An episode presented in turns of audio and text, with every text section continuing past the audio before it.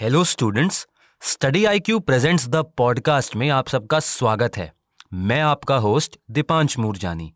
The podcast के last episode में हमने पार्लियामेंट के लीडर्स को डिस्कस किया था। और ये टॉपिक सभी यूपीएससी एस्पिरेंट्स के लिए काफ़ी इंपॉर्टेंट बनता है। तो जो भी हमारे नए लिसनर्स हैं, वो हमारे पुराने एपिसोड्स को सिर्फ़ यूट्यूब पर ही नहीं, बल्कि सभी ऑडियो स्ट्रीमिंग प्लेटफॉर्म्स पर सुन सकते हैं। जैसे Spotify Hubhopper Apple podcast Google podcast आज के एपिसोड में हम पार्लियामेंट के डिफरेंट सेशंस पर डिस्कशन करेंगे। सर फ़र्स्ट थिंग्स फ़र्स्ट आप सेशंस के बारे में हमें क्या बेसिक इन्फॉर्मेशन दे सकते हैं, जो हमारे एग्ज़ाम के लिए काफ़ी इंपॉर्टेंट हो? हमारे कॉन्स्टिट्यूशन का आर्टिकल 85 ये सिग्निफाई करता है कि प्रेसिडेंट ऑफ़ इंडिया पार्लियामेंट के दोनों हाउसेस में से किसी भी हाउस को कभी भी मीटिंग के लिए समन कर सकता है। और स्टूडेंट्स को ये बात याद रखनी होगी कि एक साल के अंदर पार्लियामेंट को एटलीस्ट दो बार फ़ंक्शन करना होता है।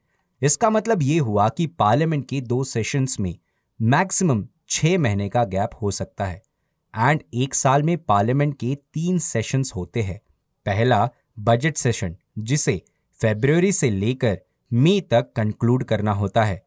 और ये तीनों सेशंस में से सबसे लॉन्गेस्ट सेशन होता है। दूसरा होता है मॉनसून सेशन जिसकी बिगिनिंग जुलाई में होती है और ये सितंबर में एंड हो जाता है। थर्ड सेशन होता है विंटर सेशन जो नवंबर में स्टार्ट होता है और दिसंबर में कंक्लूड होता है। यहाँ पर दो इंपॉर्टेंट डेफिनेशन भी स्टूडेंट्स को याद रखनी चाहिए। पहले सेशंस ऑफ़ पार्लियामेंट और दूसरा recess of parliament sessions of parliament उस टाइम पीरियड को बोला जाता है, जो हाउस की फ़र्स्ट सिटिंग और हाउस के प्रोरोगेशन के बीच का समय होता है। रेसेस ऑफ़ पार्लियामेंट उस टाइम पीरियड को बोला जाता है जो हाउस के प्रोरोगेशन और रीअसेंबली के बीच का समय होता है। सर जब हम पार्लियामेंट के डिफरेंट सेशंस को समझते हैं तो समन के बाद एक नेक्स्ट इंपॉर्टेंट टर्म आता है एडजर्नमेंट का। तो एडजर्नमेंट को हम कैसे समझ सकते हैं?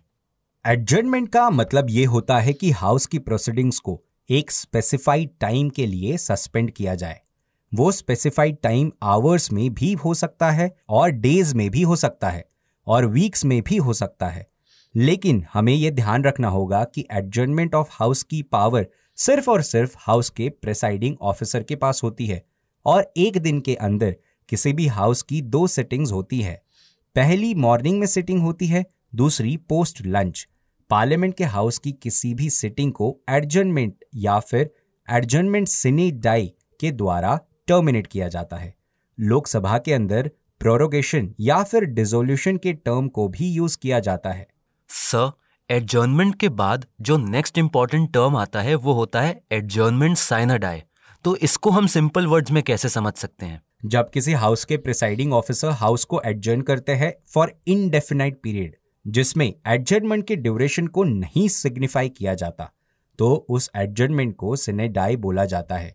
एडजर्नमेंट सिनेडाई की पावर भी सिर्फ़ और सिर्फ़ उस हाउस के प्रिसाइडिंग ऑफिसर के पास ही होती है। हाउस के प्रिसाइडिंग ऑफिसर के पास यह भी पावर होती है कि हाउस की मीटिंग को एडजर्न की गई डेट से पहले बुलाना है तो वो बुला सकते हैं और एडजर्नमेंट की डेट के बाद भी बुला सकते हैं। सर सेशंस में नेक्स्ट इंपॉर्टेंट टर्म आता है प्रोरोगेशन का। स्टूडेंट्स, प्रोरोगेशन को समझने में अक्सर कंफ्यूज होते हैं तो क्या आप प्रोरोगेशन को सिंपल वर्ड्स में बता सकते हैं? जब हाउस के presiding officer adjournment sine die declare करते हैं तो इसका मतलब ये होता है कि प्रेजेंट सेशन में हाउस के बिज़नेस को कंप्लीट कर लिया गया है और एडजर्नमेंट सिनेडाई के कुछ दिन बाद प्रेसिडेंट सेशन के प्रोरोगेशन के लिए नोटिफिकेशन इशू करते हैं। हावेवर प्रेसिडेंट के पास ये पावर होती है कि वो हाउस को सेशन के दौरान भी प्रोरोग कर सकते हैं। अगर कंपैरिजन की बात करें तो ब्रिटेन में प्रोरोगेशन का मतलब होता है कि हाउस में पेंडिंग सभी बिल्स और बिजनेसेस को कंक्लूड कर दिया जाता है। सर, हमारा नेक्स्ट इंपॉर्टेंट टर्म है डिजोल्यूशन। स्टूडेंट्स जब प्रोरोगेशन और डिजोल्यूशन को समझते हैं तो वो दोनों टर्म्स को सिमिलर मानते हैं। लेकिन वो सिमिलर होते नहीं हैं तो क्या आप हमारे कंफ्यूजन को दूर कर सकते हैं? सबसे पहले तो स्टूडेंट्स को यह समझना होगा कि कोई भी परमानेंट हाउस डिसोल्यूशन के लिए एप्लीकेबल नहीं होता। फॉर एग्ज़ाम्पल हमारी पार्लियामेंट में राज्यसभा एक परमानेंट हाउस है और राज्यसभा को डिजोल्यूट नहीं किया जा सकता। सिर्फ़ और सिर्फ़ लोकसभा को डिसॉल्व किया जा सकता है। डिजोल्यूशन प्रोरोगेशन से अलग इसलिए है क्योंकि डिजोल्यूशन लोकसभा की लाइफ को एंड करता है। इसका मतलब ये हुआ कि जब लोकसभा डिसॉल्व होती है तो जनरल इलेक्शंस के बाद एक नए हाउस को कॉन्स्टिट्यूट किया जाता है। अब हम डिसोल्यूशन से रिलेटेड कुछ इंपॉर्टेंट फैक्ट्स को समझेंगे। लोकसभा के डिसोल्यूशन दो तरीके से हो सकते हैं। पहला, जब लोकसभा अपने टेन्योर को कंप्लीट कर लेती है तो ऑटोमेटिकली लोकसभा डिसोल्यूट हो जाती है। और दूसरा इंपॉर्टेंट कारण, जब प्रेसिडेंट लोकसभा को डिसॉल्व करते हैं। स्टूडेंट्स को याद रखना होगा कि लोकसभा का डिसोल्यूशन इरिवोकेबल होता है और एक बार जब लोकसभा डिसोल्यूट हो गई, तब लोकसभा के जितने भी पेंडिंग बिजनेसेस होते हैं, वो सभी लैप्स कर जाते हैं। हवेवर सिर्फ़ और सिर्फ़ एक कमिटी ऐसी होती है, जो अपनी फंक्शनिंग को डिसोल्यूशन के बाद भी कंटिन्यू रखती है, और वो है committee on government assurances committee on government assurances के पास जितने भी पेंडिंग बिल्स होते हैं और पेंडिंग अश्योरेंसेस होती है, वो सारे बिल्स लोकसभा के डिसोल्यूशन के बाद भी लैप्स नहीं करते और कमेटी अपने फंक्शनिंग को कंटिन्यू कर सकती है। सर जब मैं प्रिपरेशन करता हूँ तो मैं काफ़ी कंफ्यूज होता हूँ कि डिजोल्यूशन के बाद ऐसे कौन से बिल्स होते हैं जो लैप्स करते हैं और ऐसे कौन से बिल्स होते हैं जो लैप्स नहीं करते हैं? तो क्या आप हमारे इस कंफ्यूजन को दूर कर सकते हैं? ऐसे बिल्स लैप्स होते हैं जो लोकसभा के अंदर पेंडिंग है, चाहे वो लोकसभा के अंदर ही ओरिजिनेट हुए हो या फिर राज्यसभा से आकर लोकसभा में पेंडिंग हो।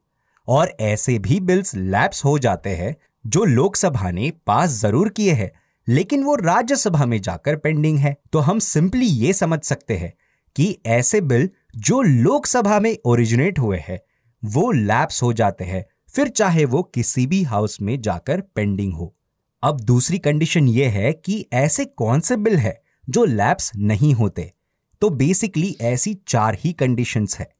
पहली, जो बिल जो दोनों हाउसेस ने पास नहीं किया हो बिकॉज़ ऑफ़ डिसएग्रीमेंट और इस वजह से प्रेसिडेंट ने ज्वाइंट सिटिंग बुलाई हो। इसलिए ये बिल्स लैप्स नहीं होंगे।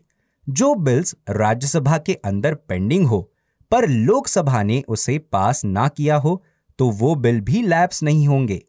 और ऐसे बिल्स भी लैप्स नहीं होंगे, जो दोनों हाउसेस ने पास तो कर दिए, लेकिन प्रेसिडेंट ने उस बिल को अपना एसेंट नहीं दिया। और ऐसे भी बिल नहीं लैप्स होंगे, जो दोनों हाउसेस ने पास भी कर लिए। जब उसे प्रेसिडेंट के पास भेजा गया तो प्रेसिडेंट ने उसे एसेंट देने की वजह उसे रिकंसिडरेशन के लिए वापस भेज दिया हो। ऐसे भी बिल्स लैप्स नहीं होंगे। तो ये चार कंडीशंस थी जहाँ पर बिल्स लैप्स नहीं होते हैं। Sir thank you for giving us the information dear listeners आज के एपिसोड को हम यहीं पर कंक्लूड करते हैं। नेक्स्ट एपिसोड में एक नए टॉपिक के साथ हम फिर से आपसे कनेक्ट करेंगे। तब तक आप स्टडी आईक्यू के साथ बने रहिए एंड कीप स्टडिंग आप study I Q presents the podcast को सभी ऑडियो स्ट्रीमिंग प्लेटफॉर्म्स पर भी सुन सकते हैं, जैसे Spotify Hubhopper Apple podcast Google podcast Kuku F M etcetera links को कमेंट सेक्शन में पिन किया गया है। Thank you